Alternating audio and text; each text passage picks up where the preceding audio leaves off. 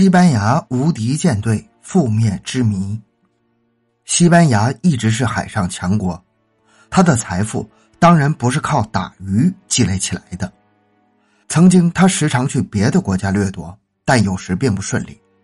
在大约四百年前，世界上的超级大国不是美国，也不是后来的殖民地遍布全球、号称“日不落帝国”的英国，而是欧洲的西班牙。据考证。自从哥伦布发现美洲新大陆后，西班牙殖民者通通涌到那里去掠夺金银财宝，致使西班牙很快成为欧洲最富有的海上帝国。此间，西班牙拥有一支庞大的帆船舰队，最繁盛时舰队拥有千余艘舰船。这支舰队横行于地中海和大西洋，他们骄傲地自称为“无敌舰队”。无敌舰队，顾名思义，就是天下无敌。然而，西班牙的无敌舰队最终却迎来了覆灭的命运，这究竟是什么原因呢？那时，英国的资本主义正处于萌芽状态，轻工业的迅速发展迫使他急于寻找海外商业市场，同时，舰船制造和航海技术的革新更加膨胀了英国夺取殖民地的野心。西班牙看到了英国的崛起，为了遏制他，曾多次干涉英国内政，并阴谋刺杀女王伊丽莎白一世。英国还以颜色，利用武装海盗船抢掠西班牙运送珠宝的船队，袭击舰船锚地，抢劫击沉西班牙的舰船。于是，一场争夺海上霸主地位的大西洋海战就这样爆发了。为了争夺海上霸权，西班牙和英国于1588年8月在英吉利海峡进行了一场举世瞩目、激烈壮观的大海战。这次海战，无论是实力、武器装备，还是战船的威力。西班牙无疑都占据绝对优势，且兵力达三万余人，号称最幸运的无敌舰队。而当时英国军队规模不大，整个舰队的作战人员也只有九千人，两军相比实力悬殊。但出人意料的是，这场海战的结局以西班牙惨遭毁灭性的失败而告终，无敌舰队几乎全军覆没。从此以后，西班牙急剧衰落。海上霸主的地位被英国取代。为何强大的无敌舰队竟然在寡弱对手面前不堪一击，一战而负呢？历代史学家大致持三种意见：一、缺少国内基础说。十六世纪的西班牙是一个头号殖民强国和海上霸王，其殖民势力遍布亚非欧美四大洲，海外贸易盛极一时。有一千余艘商船常年航行于世界各大洋，各殖民地的金银和其他财富犹如一条从不干涸的溪流，源源不断的流向西班牙国库。其财力、国力之强盛，在当时的西欧首屈一指。然而，西班牙的强盛只是表面上的暂时的虚假繁荣，因为西班牙的工业不发达，其繁荣强盛不是建筑在本民族的经济基础上，而是靠掠夺殖民地的金银。据统计，仅1545到1560年间，平均每年从美洲运回西班牙的黄金有5500千克，白银24.6万千克。这种靠掠夺他国财富来维持的强盛，肯定是不会持久的。其次，西班牙还缺少举国一致的政治基础。从16世纪下半叶开始，由于菲利二世的反动统治，西班牙迅速走上衰落的道路。菲利二世是个保守的天主教卫道士。一五五六年，他继承为国王后，对内利用宗教裁判所加强专制统治，曾先后批准执行过一百多次火刑，迫害异端，滥杀无辜，实行重税政策，搜刮民财；对外穷兵黩武，连年征战。他专横残忍，挥霍无度，不关心国内工商业经济的发展，只满足于享用掠自殖民地的金银财宝。在马德里豪华宫廷里，整日觥筹交错，歌舞不绝，过着醉生梦死的生活。在他统治期间，西班牙经济凋零，民不聊生，矛盾激化，危机四伏。常言说：“得道多助，失道寡助。”菲利二世的政策和行径激起人民的极大愤恨，他不惜耗费巨大国力财力，组织庞大的无敌舰队进攻英国，自然在国内是得不到多少人支持的。因而缺少战争获胜的基础。英国当时虽然在军事上还不如西班牙，但政治上已经建立了强大的专制君主制。经济上，资本主义经济迅速发展，海外贸易日益扩大，国家实行重商主义政策，保护工商业，奖励航海业，受到新兴资产阶级的支持。另外，当时的英国已经完成了宗教改革，摆脱了天主教会的控制，建立了新教，这就使整个英国对此次战争的认识较为一致。资产阶级把打败西班牙看作是扫除障碍、建立海上霸权的前提条件。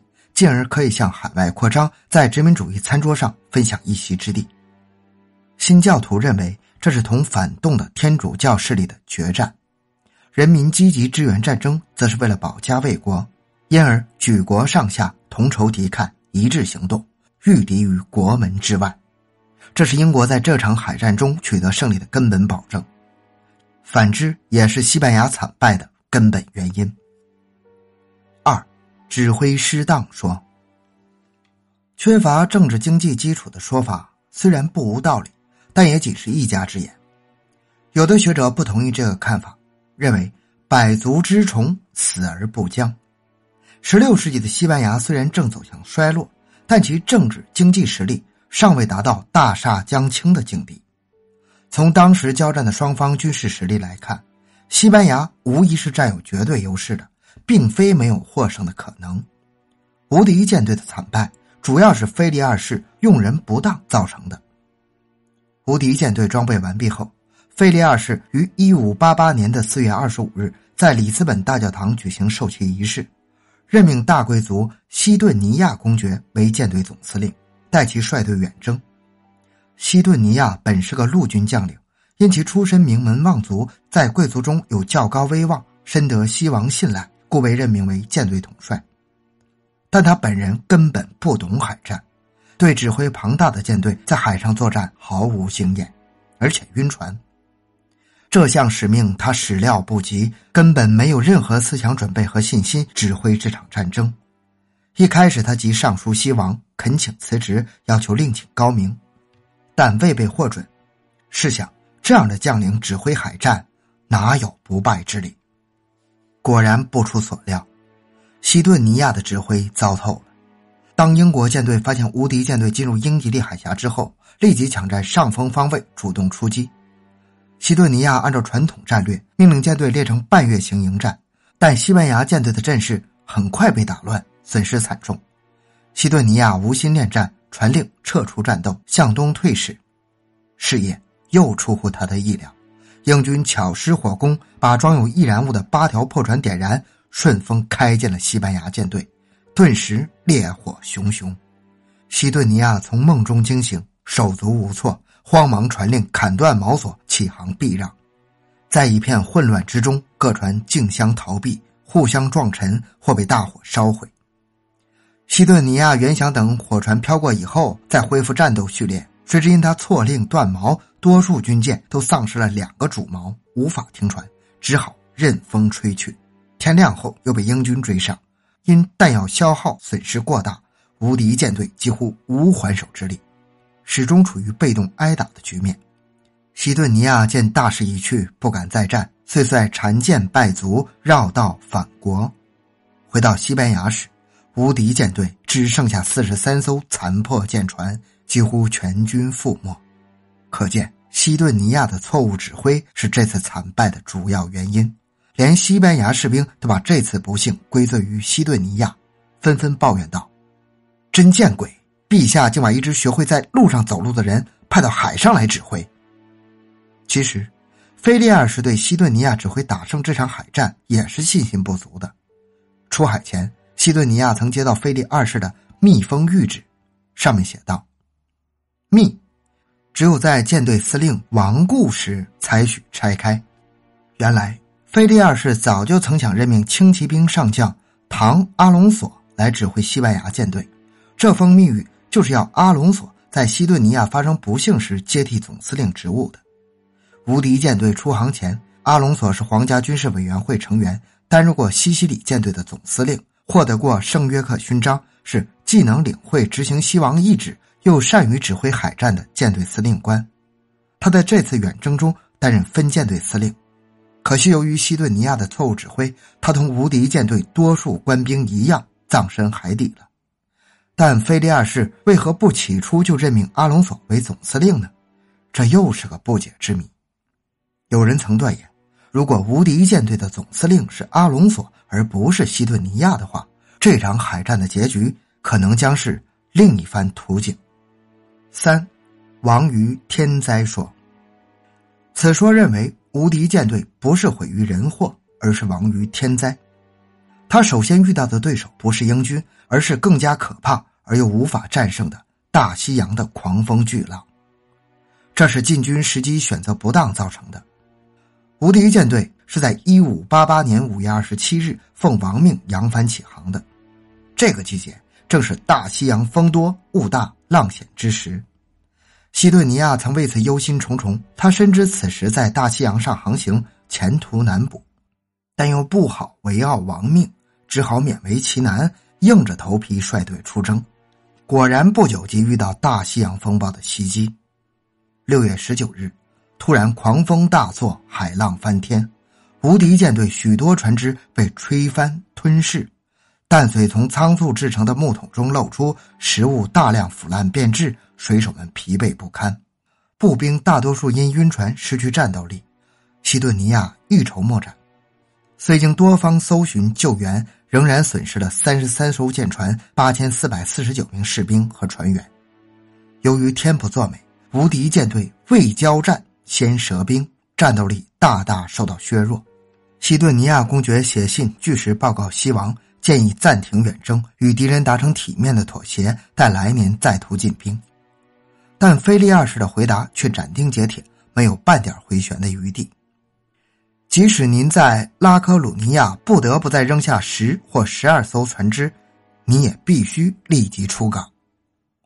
西顿尼亚就是带着这样一支失去战斗力的队伍与英军交锋的，这就种下了导致无敌舰队覆亡厄运的种子。当遭到惨败撤回国时，如惊弓之鸟的残舰败竹在苏梅兰北部海域再次遇到大风暴，一些舰船又被海浪吞噬或触礁沉没。至此。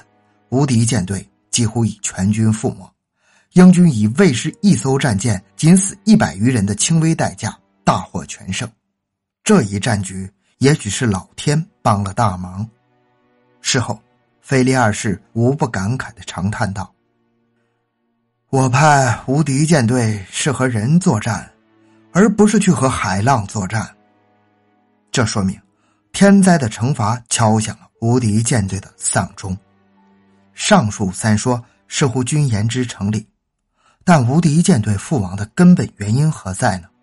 是缺乏战争的基础，还是指挥的无能，亦或是天灾风暴种下的毒瘤所致？这一问题似还应深入研究探讨，才能得出更为科学的结论。